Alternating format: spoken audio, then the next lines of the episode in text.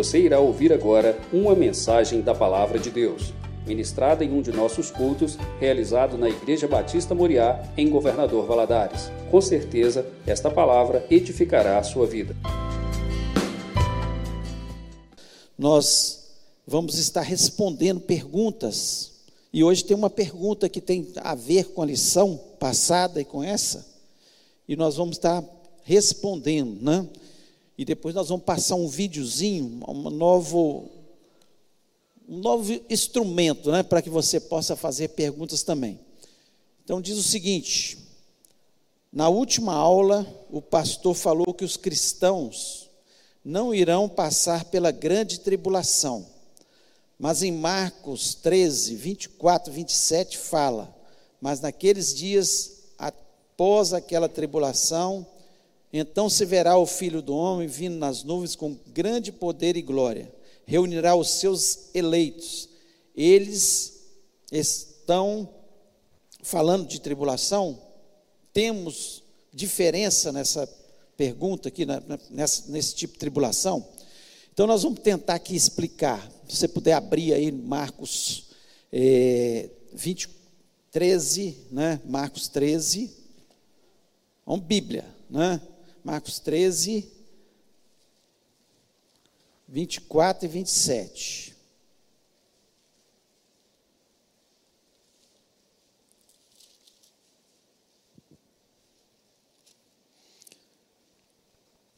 Assim como em Marcos, também temos Jesus, né, falando em Mateus, o livro de Mateus falando sobre as mesmas palavras de Jesus, como Lucas também fala sobre isso, né? Então, quando fala aqui no versículo 24, né, é, até o 27, o que é está falando? Está é, tá falando da grande tribulação.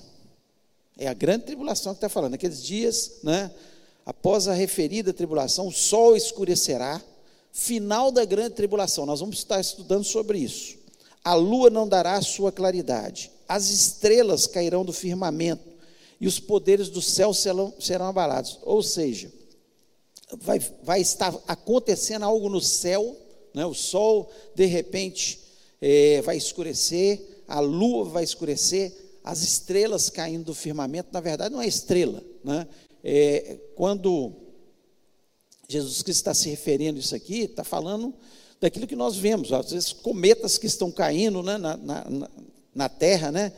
e os poderes do céu serão abalados. Então verão o filho do homem vir nas nuvens com grande poder e glória. Aqui está falando da segunda vinda, após a grande tribulação. Não está falando do arrebatamento.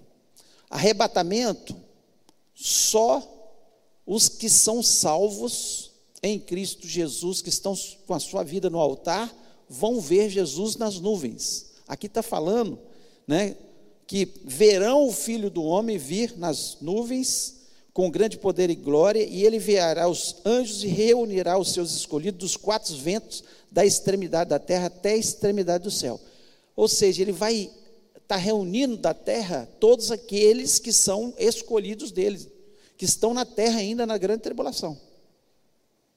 Então não está falando de tribulação diferente nós não passaremos pela grande tribulação, os que forem arrebatados. Mas um grande número de pessoas que creem em Jesus Cristo, mas não estão com sua vida no altar, e que se converterão na grande tribulação, esses são essas pessoas que passarão pela grande tribulação. Mas os que estiverem com a sua vida no altar, foi o que eu falei, serão arrebatados. Eu, o pastor Jaqueline, né, que segundo aqui o pastor eu, eu falei, né? a pergunta. Agora, eu queria que passasse o videozinho, que ele é autoexplicativo, depois nós vamos falar um pouquinho sobre isso aí. Para apoiar você nas aulas de escatologia da EBD, criamos um canal que permite você enviar suas dúvidas e comentários. Basta acessar o link através do seu navegador no celular ou apontar sua câmera para o QR Code no telão. Clique em Eu aceito os termos. Digite a dúvida e confirmar. Pronto. Antes de cada aula, responderemos às dúvidas enviadas. Então você tem aí, mantenha aí o QR Code, o finalzinho do vídeo. Para apoiar você nas aulas de escatologia ali, isso, QR Code ou, da EBD. né, esse link que você pode entrar e estar acessando e fazendo a sua pergunta. E aí nós vamos estar respondendo, porque se você, às vezes a pessoa não coloca no papel, mas ele pode lembrar do link, QR Code, fazer a sua pergunta, tirar a sua dúvida, você está lendo a Bíblia aí sobre escatologia durante a semana, ficou com uma dúvida, lembrou de alguma coisa, você pode estar fazendo a sua pergunta. É, foi uma ideia do Oswaldinho, passou para o pessoal da tecnologia, é, o Fernando e o Hugo, e graças a Deus, mais uma ferramenta que nós podemos usar para trazer, responder as suas perguntas, né? Inclusive as pessoas que estão assistindo online, que têm a oportunidade de estar fazendo isso. Às vezes não pode colocar no papel aqui, mas você aqui está aqui dentro também pode fazer isso. Então, mais um instrumento aí para a gente estar respondendo a sua pergunta. É claro que nós vamos responder de acordo com as aulas, não vamos atropelar as aulas, porque senão fica ruim. Então vamos agora para a nossa lição. Nós vamos falar hoje começar a grande tribulação. Quando nós falamos da, na, a, no livro de Apocalipse, o livro de Apocalipse ele começa os dois primeiros capítulos falando sobre o, o grande autor da nossa fé, que é Jesus Cristo. Mostra Jesus no seu poder, né, na sua glória. Depois, o, cap, é, o primeiro capítulo, o capítulo 2 e o capítulo 3 fala de Jesus falando para as igrejas as igrejas dos séculos, as, as igrejas que eram daquela época também, e as, os tipos de igrejas que são hoje, a igreja que é martirizada, a igreja que está esperando a volta de Jesus, a igreja que está fria, e individualmente está falando de cada um de nós. Porque tem gente que está frio na fé, tem gente que está sendo martirizado, está sendo perseguido, tem gente que realmente está com a sua vida no altar, e tem gente que eh, só tem aparência de, de cristão. Então, fala de cada um de nós, dos tipos de igreja, e no capítulo 4 e 5, fala, mostra né, João vendo o trono de Deus. E no capítulo 6 começa a falar das, da grande tribulação que vai né, até o capítulo 19, praticamente, falando da grande tribulação, dos acontecimentos da grande tribulação. E nós vamos estar estudando, na verdade, isso aqui, vamos estar introduzindo um pouco da grande tribulação, falando de alguns eventos né, que vão acontecer, mas é, nós vamos estar estudando outras coisas da grande tribulação, que é muita coisa né? além do milênio, do juízo final, tantas coisas que precisamos estar atentos aí. Né? É, a grande tribulação, ela, é, você pode ver o, o, slide que está aí, né? É, quando você, nós estamos vivendo o tempo da graça. Desde que Jesus Cristo morre ali na cruz do Calvário, nós somos salvos pela graça o tempo dos judeus, a dispensação dos judeus, ela fica parada. E nós vamos viver no tempo da graça que vai, vai se findar quando acontecer o arrebatamento. Foi tema da última aula, os, os eventos que precedem o arrebatamento, né? as coisas que estão para acontecer no, no, antes de Jesus voltar. Quando Jesus Cristo volta, a igreja sobe, o Espírito Santo sai da terra, começa esse tempo que na Bíblia é chamado de grande tribulação, ou angústia de Jacó, hora da tribulação, a grande aflição, dia da vingança, é chamado de, alguns, de algumas formas aí na, na, na Bíblia, né? Mas o, tema, o termo que nós mais usamos é a grande tribulação, né? Que está lá em Apocalipse 7, versículo 14 que é a grande tribulação. É um tempo de angústia como nunca houve.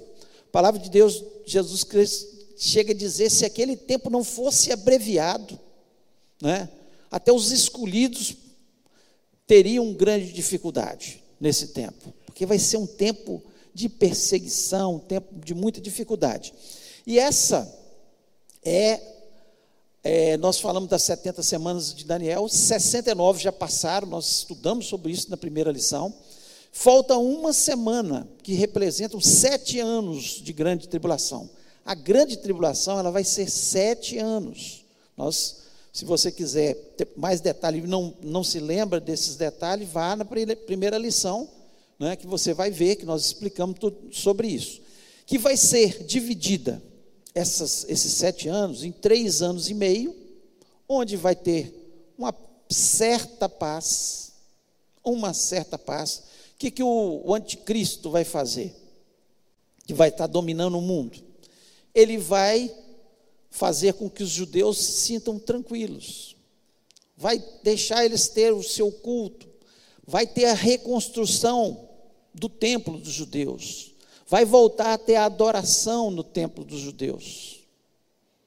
Tudo isso ali na grande tribulação, nos três primeiros anos e meio. Nos outros três anos e meio, começa a perseguição aos judeus começa a perseguição. É claro que nesse tempo todo está perseguindo todos os cristãos também, porque ele quer acabar com tudo que é chamado por Deus. Ele vai tentar exterminar as Bíblias, os tempos vão ser transformados, vai ter um, uma perseguição total aos cristãos nesse tempo. Esperamos que nenhum de nós esteja nesse tempo, mas precisamos estudar porque a Bíblia mostra isso. E muitas pessoas falam: Apocalipse é tão difícil de entender é quando nós não entendemos o contexto todo. Né? Apocalipse está falando desse tempo de angústia, um tempo difícil, um tempo horrível, um tempo de, onde as pessoas vão ser muito perseguidas aí na, na nesse tempo. Né?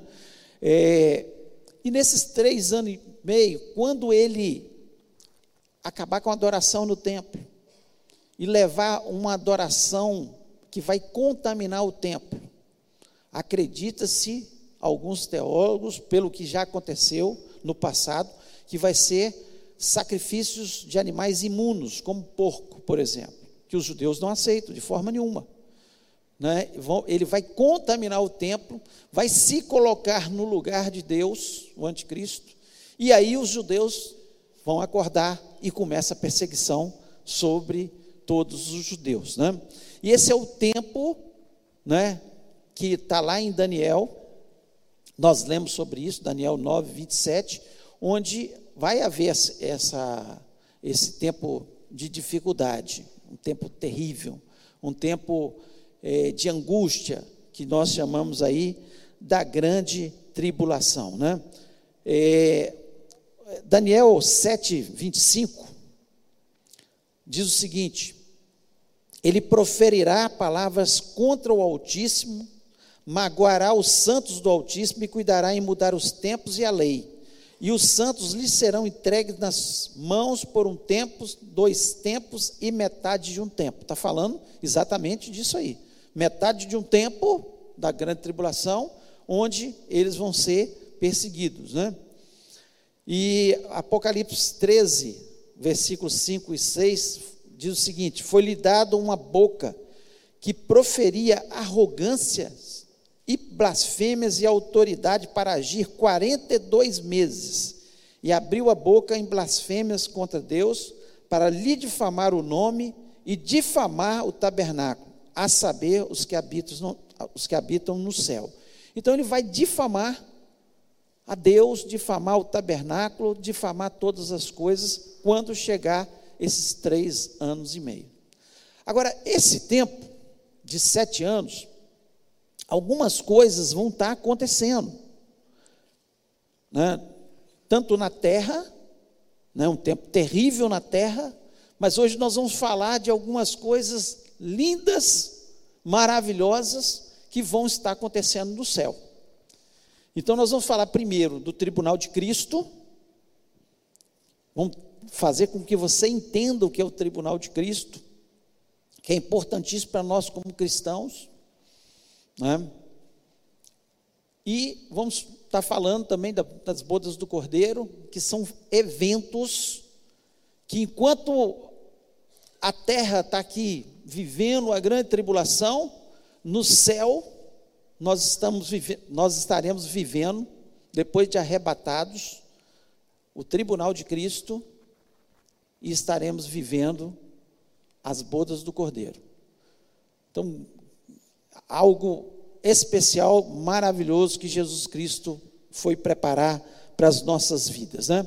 Tem um slide aí que fala aí, né, dos, das coroas que são citadas na Bíblia, né? A coroa incorruptível, a coroa da vida, a coroa da glória, a coroa da justiça, a coroa da exultação. Mas é importante entender que o tribunal de Cristo é um tribunal de recompensa. Você vai ser recompensado. Você foi arrebatado, você foi né, para o céu, morar com Jesus agora, em definitivo, você vai receber a sua premiação, galardão. Não se trata de salvação, trata-se de galardão, porque salvo só vai ser recompensado, só vai passar ali no tribunal de Cristo quem é salvo, né? Então não se trata de salvação. Salvação eu sou salvo quando eu entrego minha vida a Jesus Cristo. Eu sou salvo. Agora, Deus, Ele é justo, Ele é um justo juiz, Ele vai recompensar todas as pessoas segundo as suas obras. É isso que a palavra de Deus nos diz. Nós temos que entender quem, quanto mais nós entendemos a Bíblia, quanto mais o nosso caráter vai sendo moldado ao caráter de Cristo, mais a gente tem esse sentimento que Deus é justiça e Ele vai fazer justiça sobre as pessoas. Então, como um exemplo que eu gosto muito de dar nas minhas aulas de escatologia, sempre falo, como pode o ladrão da cruz, que entregou sua vida a Jesus Cristo ali na cruz do Calvário, ele entregou ali naquele momento a sua, a sua vida a Jesus Cristo, e Jesus Cristo falou com ele: Hoje mesmo estarás comigo no paraíso. Jesus Cristo prometeu que ele estaria com Jesus no paraíso. Então ele foi salvo. Foi salvo. E vamos comparar com o apóstolo Paulo, que dedicou sua vida, depois de se converter, entregou o seu corpo, a sua vida, a sua história, tudo, apenas para pregar o Evangelho de Jesus Cristo, o maior de todos os missionários de todos os tempos. Saiu pelos desertos, foi maltratado, humilhado, sofreu naufrágios, apanhou, é, apedrejamento, tudo por causa do Evangelho. Escreveu cartas tão lindas que chegaram até nós, que são a base da nossa fé, inspirado pelo Espírito Santo. Como que o ladrão da cruz vai ter o mesmo galardão que o apóstolo Paulo? Deus é justo. Deus é justo. Então ele vai recompensar cada um de nós segundo as nossas obras. Esse é o tribunal de, de Cristo. Não se está falando do tribunal do trono branco. Tem que ter essa clareza, que é o tribunal do juízo final, que vão todas as pessoas de todas as épocas vão ser julgadas. Não nós mais, porque nós já fomos julgados no tribunal de Cristo. O tribunal de Cristo é só para recompensa, porque somos salvos pela graça. O sangue de Jesus Cristo nos purifica de todo pecado. Então nós entramos ali apenas para receber o nosso galardão segundo as nossas obras. E nós vamos estar mostrando um pouco disso aí, né? É, através de versículos. Eu queria que você estivesse abrindo 1 Coríntios capítulo 3.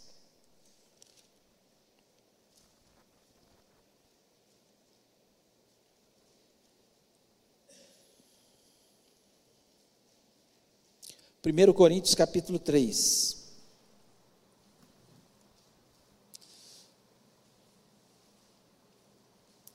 O apóstolo Paulo é, estava tendo uma discussão quem era de Paulo, quem era de Apolo, quem era de Pedro, né? E Paulo, ele, a partir do versículo 6, ele diz o seguinte, é, 1 Coríntios 3, 6, Eu plantei, Apolo regou, mas o crescimento veio de Deus. Eu plantei, Apolo regou. Ele está falando, ele plantou aquela igreja. Apolo foi lá e regou, ele instruiu de uma forma melhor aquela igreja, né? Mas Deus é que dá o crescimento. A obra é de Deus, nós somos usados por Deus, cada um de nós, naquilo que Deus. Ora, o que planta e o que rega são, são um, e cada um receberá o seu galardão segundo o seu próprio trabalho. Cada um receberá o seu galardão. Porque de Deus somos cooperadores, lavoura de Deus, edifício de Deus sois vós. Segundo a graça de Deus que me foi dada, lancei o fundamento como prudente construtor, construtor e o outro edifica sobre ele. Porém, cada um veja como edifica. Porque ninguém pode lançar outro fundamento além do que foi posto, o qual é Jesus Cristo. Então, o fundamento é Jesus Cristo. Ele nos dá a oportunidade de cada um de nós fazer a sua parte em cima do fundamento. A base é Jesus Cristo. Quem morreu na cruz foi Jesus. Quem ressuscitou, quem é que dá vida, quem vai arrebatar a igreja, quem é o Senhor, quem foi dado toda a autoridade? Jesus. É Jesus. Tudo que fizermos que não tiver a base de Jesus, que Jesus Cristo não for a pedra de esquina, que dá a direção para todo o resto da construção, onde Jesus Cristo não for o centro, se você estiver construindo alguma coisa que Jesus Cristo não seja o centro, que o nome dele não seja exaltado, tem alguma coisa errada. Isso o apóstolo Paulo vem dizendo, né? Versículo 11: Porque ninguém pode lançar outro fundamento além do que foi posto, o qual é Jesus Cristo. 12: Contudo, se o que alguém edifica sobre o fundamento é ouro, prata, pedras preciosas, madeira, feno, palha, manifesta se tornará a obra de cada um, pois o dia a demonstrará, porque está sendo revelada pelo fogo, e qual seja a obra de cada um, o próprio fogo o provará. Se permanecer a obra de alguém que sobre o fundamento edificou, esse receberá galardão. Se a obra de alguém se queimar, sofrerá ele dano, mas este mesmo será salvo, todavia, como que através do fogo. Então, o que, que o apóstolo Paulo ele está dizendo aqui? Ele está explicando né, de forma muito clara: a base é Jesus, nós estamos construindo um edifício Cada um de nós tem parte nessa construção. Nós somos o corpo de Cristo. Deus nos deu talentos. A parábola dos talentos, vocês lembram? Deus nos deu talentos. Deus te deu um talento. Você está usando esse talento? É importante a gente estudar escatologia para a gente pensar sobre a volta de Jesus, esse, esse grande dia, mas também pensar a nossa vida, como nós estamos vivendo. Você está usando esse talento que Deus tem te dado? Você sempre está escondendo. Sempre as suas coisas em primeiro lugar. O meu trabalho, a minha vida, o meu prazer, o meu lazer. Sempre. Para as coisas de Deus, para edificar, para o que é importante que vai no céu, é o que você vai colher no céu, vai ser seu galardão. Porque você pode trabalhar aqui, ganhar muito dinheiro, viajar, as viagens mais maravilhosas, vai ficar tudo aqui. Isso fica aqui. Mas o que eu faço para Deus? O que eu planto? É que nós vamos colher para o céu. Então, onde está sendo Onde nós estamos edificando o nosso edifício? Temos que parar para pensar. Porque aqui vai ter, não tem dúvida, o galardão. A palavra de Deus nos mostra isso de forma muito clara, tem inúmeros versículos que falam sobre isso, nós vamos ler mais alguns que falam sobre isso. E por que, que o apóstolo Paulo diz assim? Alguém edifica sobre o fundamento ouro, prata, pedras preciosas, madeira, feno e palha. Porque tem formas de você plantar. Né? Se eu plantei ouro, prata, pedras preciosas, se vier o fogo, que é o Espírito Santo, o Espírito Santo que vai ajudar, ajudar Jesus a julgar nesse dia. Porque as obras que forem feitas, que são feno, palha, madeira, vem o fogo, o que, que acontece? Queima tudo. Queima. Agora, o que for ouro, purifica mais. Prata, purifica mais o fogo. Pedras preciosas, fica mais, às vezes, mais, a cor brilha mais. Por isso que coloca, às vezes, pedra no forno, para ficar mais brilhante, mais bonita. Porque aquilo que eu faço, e isso aqui dá um entendimento claramente, que eu faço aqui na terra, para receber aplausos eu já ganhei meu galardão aqui na terra. É feno, palha, madeira. Feno, feno palha e madeira. Que eu faço apenas para aparecer para as pessoas. É feno, vou receber meus aplausos aqui. E ponto final. Se eu venho tocar um instrumento aqui na frente, ou cantar, recebo meus aplausos aqui, não é para a honra e glória do Senhor. Já recebeu seu aplauso.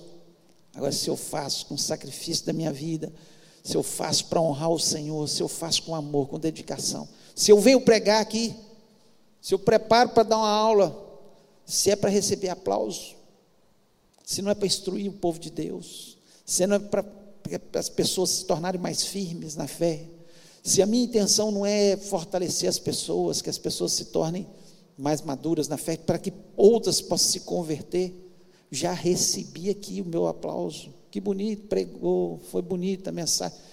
Não tem sentido. Tudo tem que ser Cristo. Eu faço por Jesus. Eu faço por Jesus. Se eu venho para intercessão,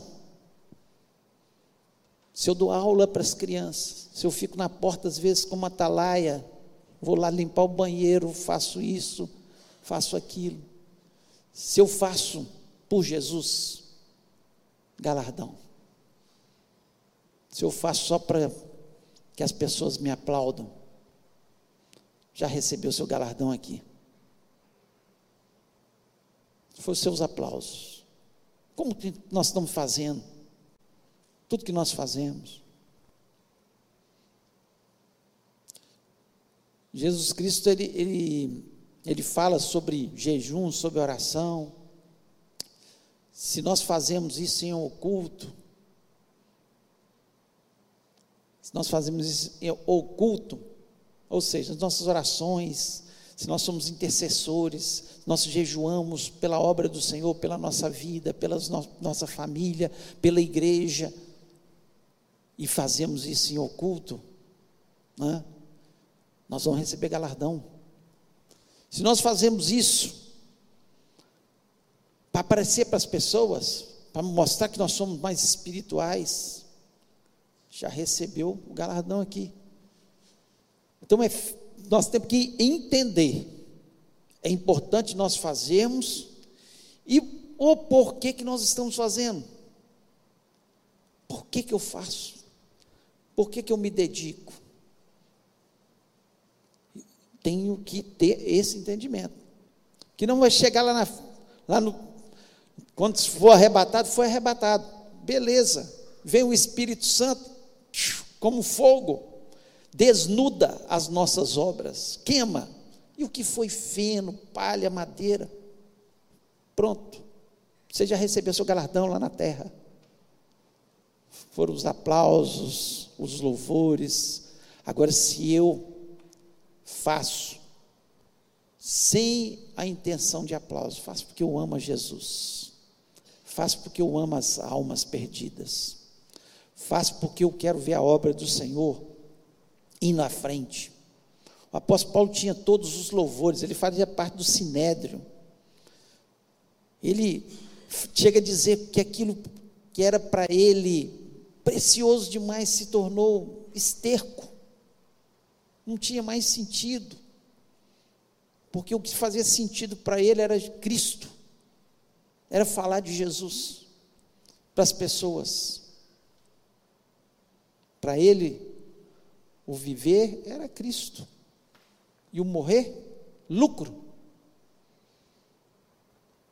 Então, quando nós pensamos sobre o tribunal de Cristo, nós temos que ter esse entendimento. Vamos abrir em 2 Timóteo é, 4, versículo 8. O que o apóstolo Paulo diz aqui.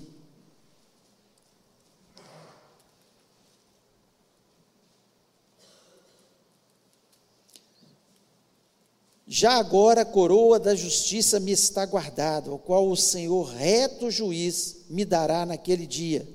E não somente a mim, mas também a todos quanto amam a sua vinda. Então o apóstolo Paulo está dizendo aqui de. Ele está. Final da carreira dele, no versículo anterior ele diz: Combati o bom combate, completei a carreira, guardei a fé finalzinho da carreira, ele sabia que a morte dele estava muito próxima, estava próxima. E aí ele disse: a coroa da justiça já está guardada, não só para mim, mas para todos, todos aqueles que amam a vida do Senhor Jesus, que amam Jesus Cristo, que fazem a sua obra com amor. Ele tinha certeza no seu coração que haveria um tribunal e que ele receberia a coroa da justiça. Justo juiz nos dará a todos nós.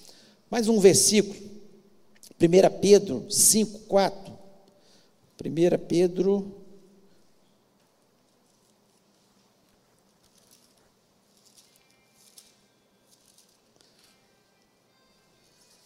cinco quatro diz o seguinte: Ora, logo que o Supremo Pastor se manifestar, recebereis a imarcessível coroa da glória. Sim que o Senhor, o Supremo Pastor, se manifestar, receberemos a coroa da glória.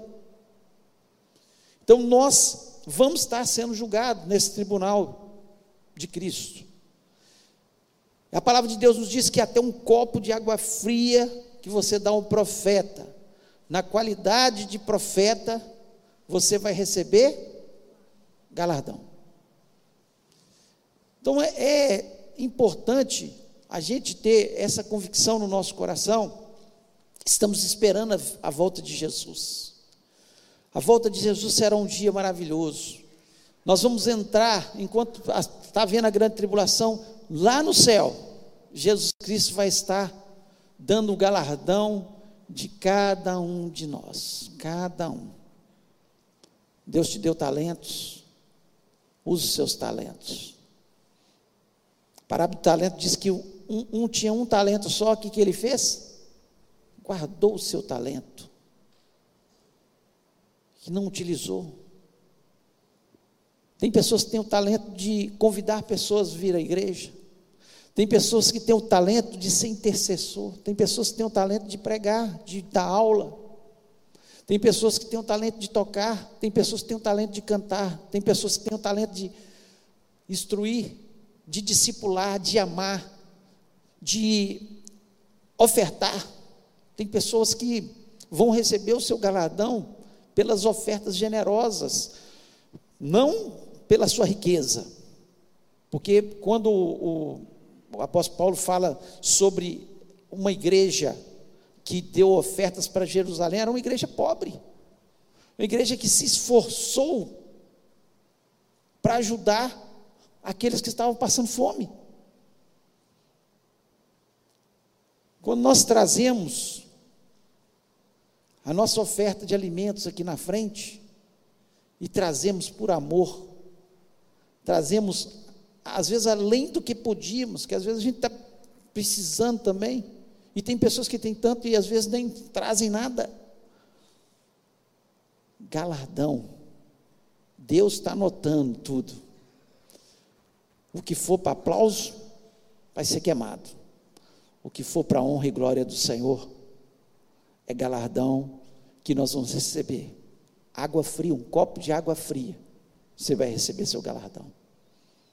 É tremendo a gente pensar num Deus tão amoroso, mas um justo juiz, que vai julgar seu povo segundo as suas obras, segundo aquilo que nós fizermos para ele. Então, primeiro, né, nós temos que entender, não vai ser um, um, que vai ser julgado, não vai ser nossos pecados, de forma nenhuma, porque dos nossos pecados Jesus não lembra mais. Não se trata de um julgamento que tenha algum castigo como sentença, não é sentença para a gente, é para receber o galardão. Né? Nesse julgamento serão provadas as obras que os salvos fizeram como salvos. Apenas isso. Ao tribunal de Cristo. Então eu queria que você guardasse isso, porque lá na frente nós vamos falar do tribunal do juízo final, trono branco. E, e, e é importante que você esteja atento a isso aí. Né? Deixa eu ver se tem mais alguma coisa aqui que seria importante eu estar falando sobre o tribunal de Cristo. Hum? Não entendi. Ah, como será feito o julgamento? É, o, o, o julgamento, ele vai ser feito por Jesus, né, que ele é o, o juiz. O Espírito Santo vai estar ajudando porque quando o apóstolo Paulo fala como um fogo, né? E ele vai ser segundo a obra de cada um. A obra de cada um. Deus não vai te cobrar nada que você não tenha o talento para fazer. Se, agora, se ele te deu o talento, né, é importante que você use o seu talento. Então, nós temos que ter essas, essas questões aí na nossa cabeça, né? É, eu queria que você estivesse ainda abrindo, 2 Coríntios 5. Só para a gente. 2 Coríntios 5. Gente, é muito versículo, eu tenho que tentar resumir, senão eu fico só no tribunal de Cristo hoje. 5, versículo 10 e 11. Porque importa que todos nós compareçamos perante o tribunal de Cristo para cada um receba segundo o bem ou o mal que tiver feito por meio do corpo. E assim, conhecendo o temor do Senhor, persuadimos os homens e somos cabalmente conhecidos por Deus, e espero que também a vossa consciência nos reconheça. Então, nós todos, os cristãos que forem arrebatados, vão estar perante o tribunal de Cristo, pelas obras que tiverem feito através do seu corpo, bem ou mal, ou seja, o que você fez apenas para você, não vai ganhar galardão. Agora, se você fez para Jesus, pela obra de Jesus, você vai receber o seu galardão. Então, uma coisa que é importante também, que o nosso serviço é para ganhar almas, almas perdidas, né? Tudo que nós fizermos e para ganhar os perdidos, nós vamos receber. A palavra de Deus nos diz isso. Que nós vamos receber o nosso galardão. Se você faz alguma coisa pensando, eu quero ganhar almas para Jesus, você vai receber galardão. E às vezes as pessoas acham que quem está aqui pregando que vai ganhar as almas. Não, é aquele que convidou, aquele que falou e discipulou, aquele que orou e, inter, e foi o intercessor para que as muralhas fossem quebradas. É o todo. Qual que é a minha intenção? O que, que eu posso fazer? Eu não sei pregar. Mas eu, eu posso convidar. Eu posso mandar um link para todos os meus amigos da, da, da pregação que vai ter. Eu posso discipular. Eu posso dar o meu testemunho. Eu posso ajudar as pessoas e elas veem o meu testemunho diante delas que eu sou de Jesus. Então, tudo que eu faço para ganhar as almas, vou estar ganhando, eu vou estar recebendo por isso. E tem uma coisa: o tribunal de Cristo, ele não é para mudar a sorte das pessoas depois que elas foram para o céu, não, porque já foi salvo. Você é salvo, já foi arrebatado, você está salvo é apenas para você receber o seu galardão. Tem que ficar bem claro isso aí. Ok. Outro fator, outra coisa que vai acontecer, as bodas do cordeiro. Abra aí é, Apocalipse 19, versículo 7.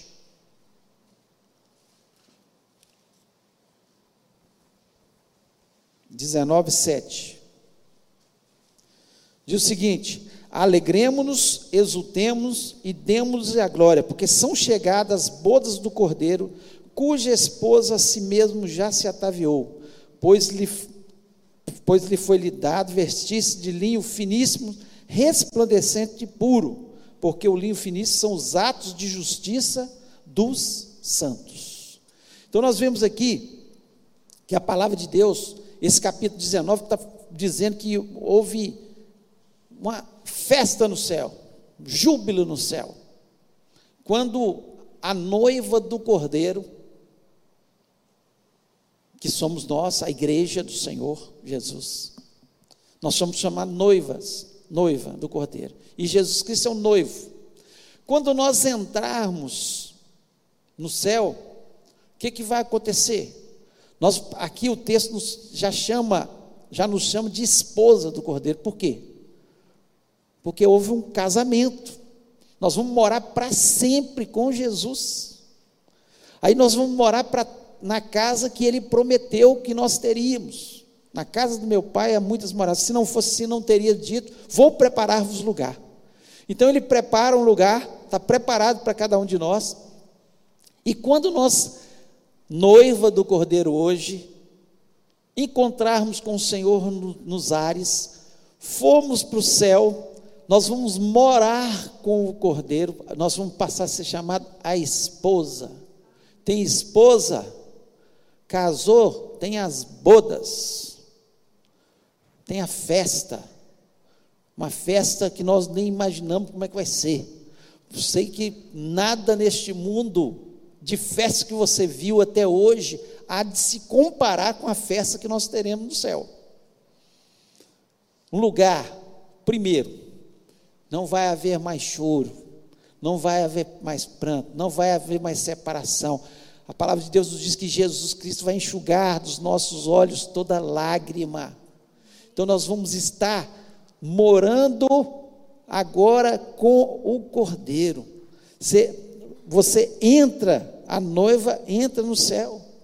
Esse é o grande momento que nós esperamos arrebatamento para a gente estar tá vivendo para sempre com o nosso noivo Jesus Cristo. Para sempre. algo indescritível. Nada, nada, nada, nada. Nós vamos estar diante do trono de Deus, onde Isaías, quando ele vê parte do trono de Deus, os anjos ali ao redor do trono de Deus, ele fica assustado. Ele acha que ele vai morrer. De tão assustado, de tanta beleza, de tanta glória, de coisa, uma parte do que Deus mostra para ele ali. João, quando ele vê o trono de Deus, na, ali na ilha de Patmos também, ele, ele cai, ele se derrete ao chão, porque ele deslumbra algo magnífico. O apóstolo Paulo chega a dizer que ele, quando ele foi, não sabe no, se não foi no corpo, fora do corpo, ele não sabe dizer, mas quando ele chegou no terceiro céu e viu algumas coisas que certamente foram mostradas para ele, ele não conseguia descrever com suas palavras. Ele não conseguia descrever com as suas palavras. Então, onde nós vamos estar morando, a festa que será, algo magnífico que nós vamos estar vivendo, então nós temos que nos alegrar. Todos nós né, gostamos de nos alegrar. Mas você pensa bem que sempre quando nós estamos, às vezes, nos alegrando, nós estamos, às vezes, com um problema aqui, outro problema ali. Às vezes a gente distrai numa festa, numa alegria, num momento de alegria. Mas os problemas continuam ao nosso redor. Você sabe que amanhã pode vir um outro problema. Agora, nesta festa, nunca mais problema nunca mais você vai chorar. Nunca mais você vai adoecer. Nunca mais vai morrer. É lindo demais a gente pensar sobre isso. A gente está vivendo aquilo tudo num lugar maravilhoso, uma grande festa.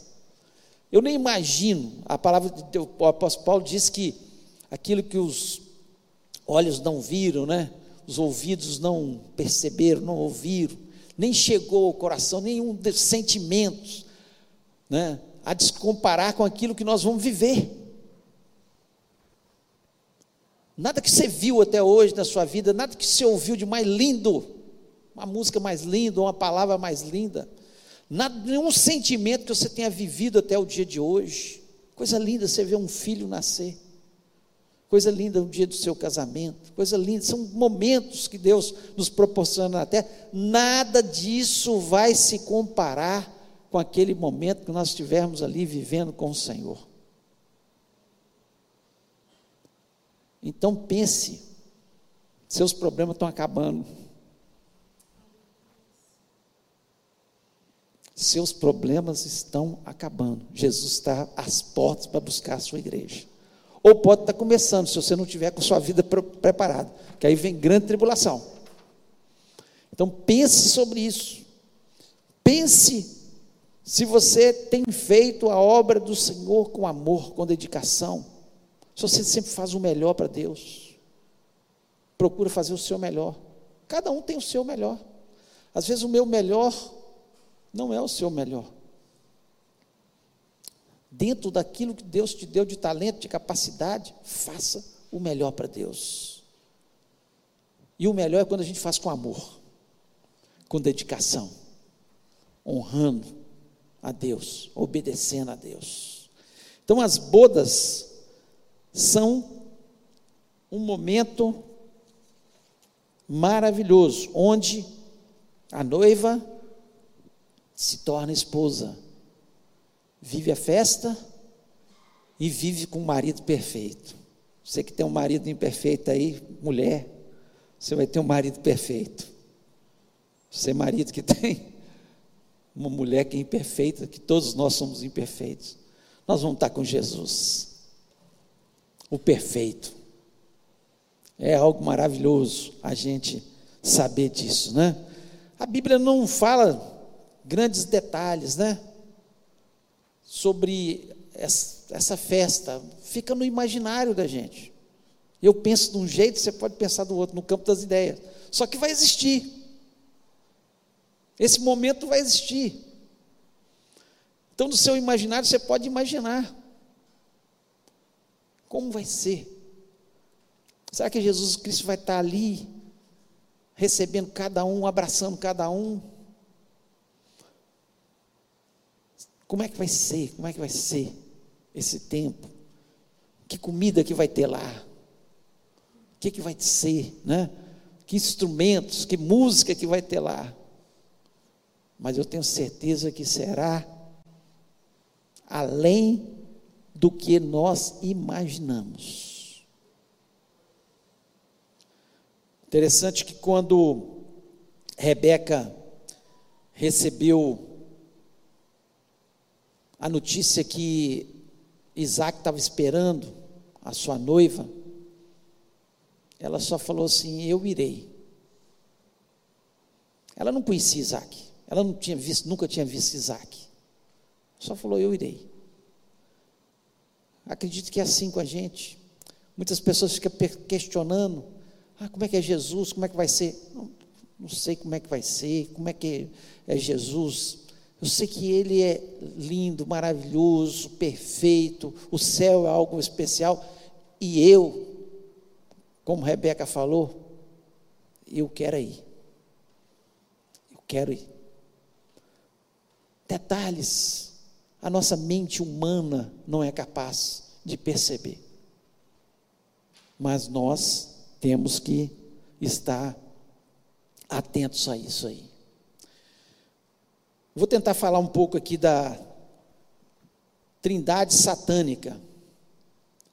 Assim como Deus é Deus Pai, Deus Filho e Deus Espírito Santo, Satanás, como é um imitador de Deus, ele quer fazer tudo igual a Deus.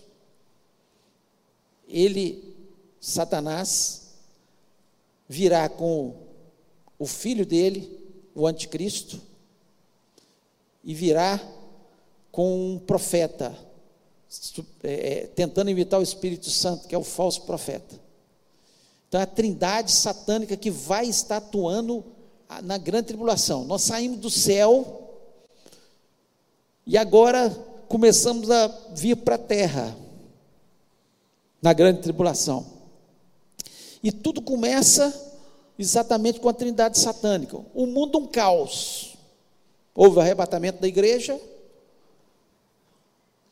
A igreja sobe, o mundo fica um terror aqui, quantas milhões de pessoas que vão morrer, quantos milhões de pessoas acidentadas, quantos milhões de pessoas desesperadas procurando seus familiares procure nos hospitais, nas delegacias, procure, não acha porque foi arrebatado.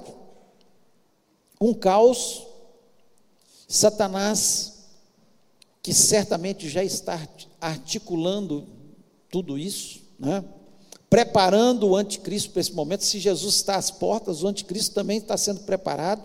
Não sabemos quem é, mas sabemos que o anticristo será um líder político, será um líder político que vai trazer, tentar trazer uma paz ao mundo.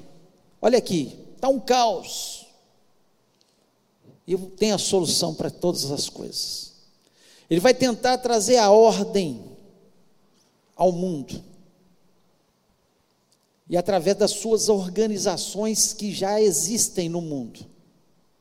Muitas organizações, algumas religiões que já são ecumênicas, algumas é, organizações que já existem por aí, a gente não sabe, né? Mas acredita-se que a ONU, né, a OMS, enfim, algumas organizações já estão muito influenciadas pelo espírito de Satanás, do anticristo, a nova ordem mundial, talvez você já tenha ouvido falar sobre isso, que eles querem é, construir, inclusive a Arábia Saudita, ela, ela quer construir uma capital toda tecnológica uma cidade toda tecnológica, onde será a capital da nova ordem mundial. Já, já, isso já está na mídia falando. A Arábia Saudita já construiu o maior aeroporto do mundo. Do mundo. Então, eles já estão, o mundo já está se preparando. Eu não sei se vai ser a capital. É, é, é, onde vai ser isso aí, mas eles já estão preparando, isso já está sendo divulgado. Onde vai ser, não interessa se vai ser em Roma, se vai ser, né, acreditas que a, a, capital vai ser Roma, outros, tem outros locais, não, não importa onde vai ser, mas já está sendo divulgado sobre essas questões e que nós temos que estar atentos aos noticiários, às notícias, o que está acontecendo, porque tudo está sendo preparado para isso, tudo preparado para, por Satanás. Satanás, que sai, né, é chamado no Apocalipse de o dragão, ele é chamado de o dragão, ele vai estar governando todas as situações todas as situações. Abra aí Apocalipse 12.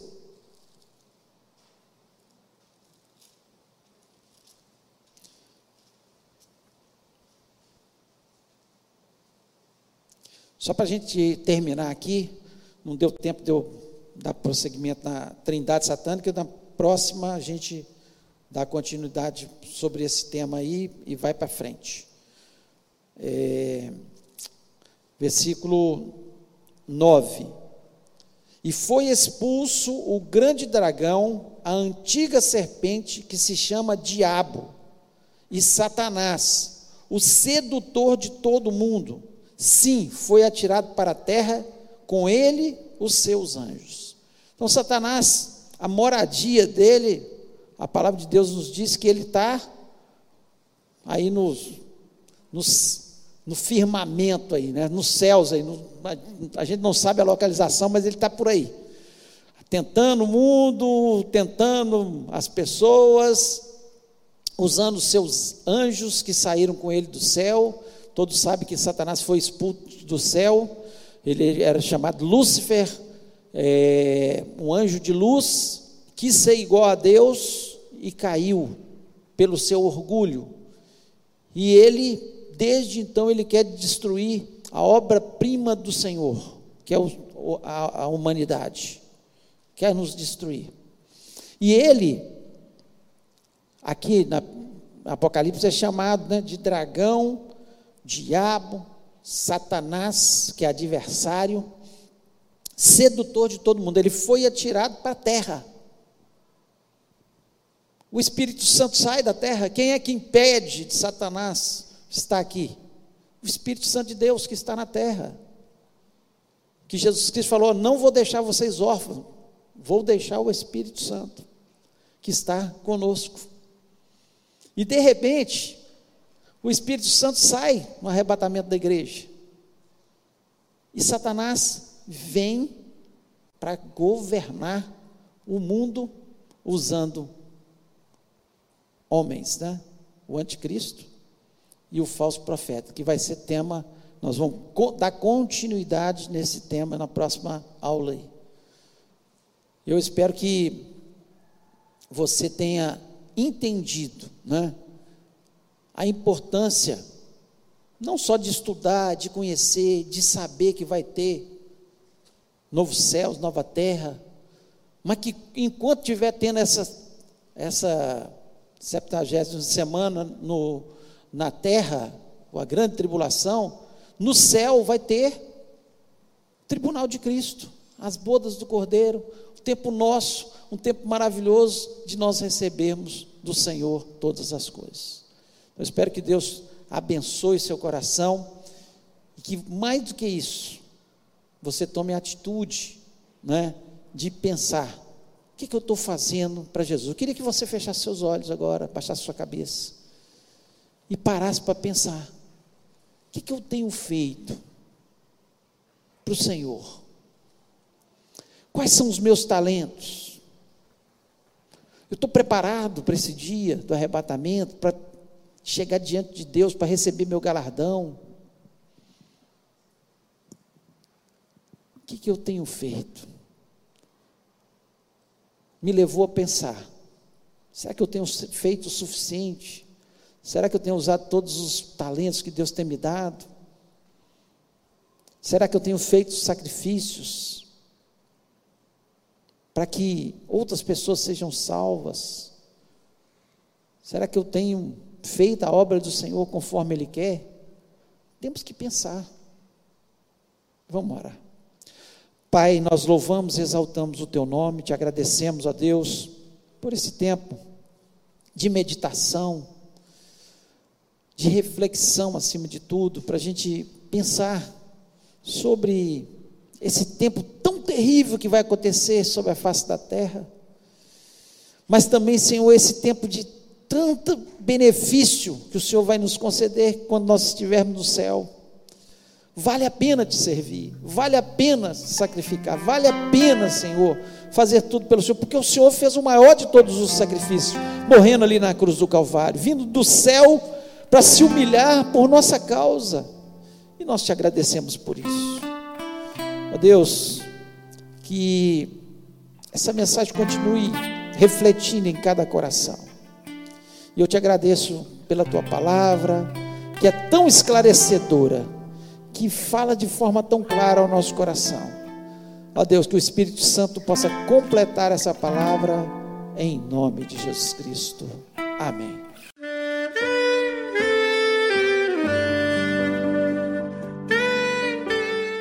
Querido amigo, Deus se interessa por você.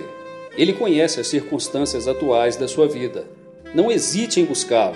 Em Jeremias 33, versículo 3, ele nos diz: Clama a mim e responder-te-ei, e anunciar-te-ei coisas grandes e ocultas que não sabes. Esperamos que a mensagem ouvida tenha falado ao seu coração e que você e sua família sejam abençoados pelo Senhor Jesus.